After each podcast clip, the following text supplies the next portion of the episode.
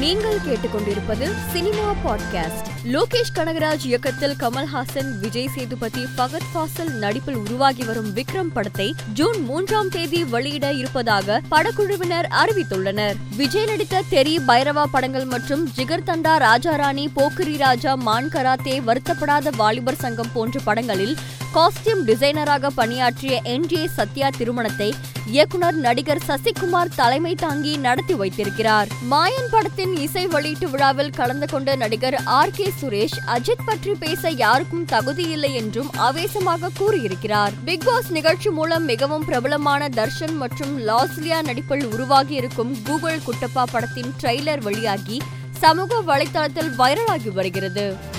மேலும் செய்திகளுக்கு மாலைமலர் டாட் காமை பாருங்கள்.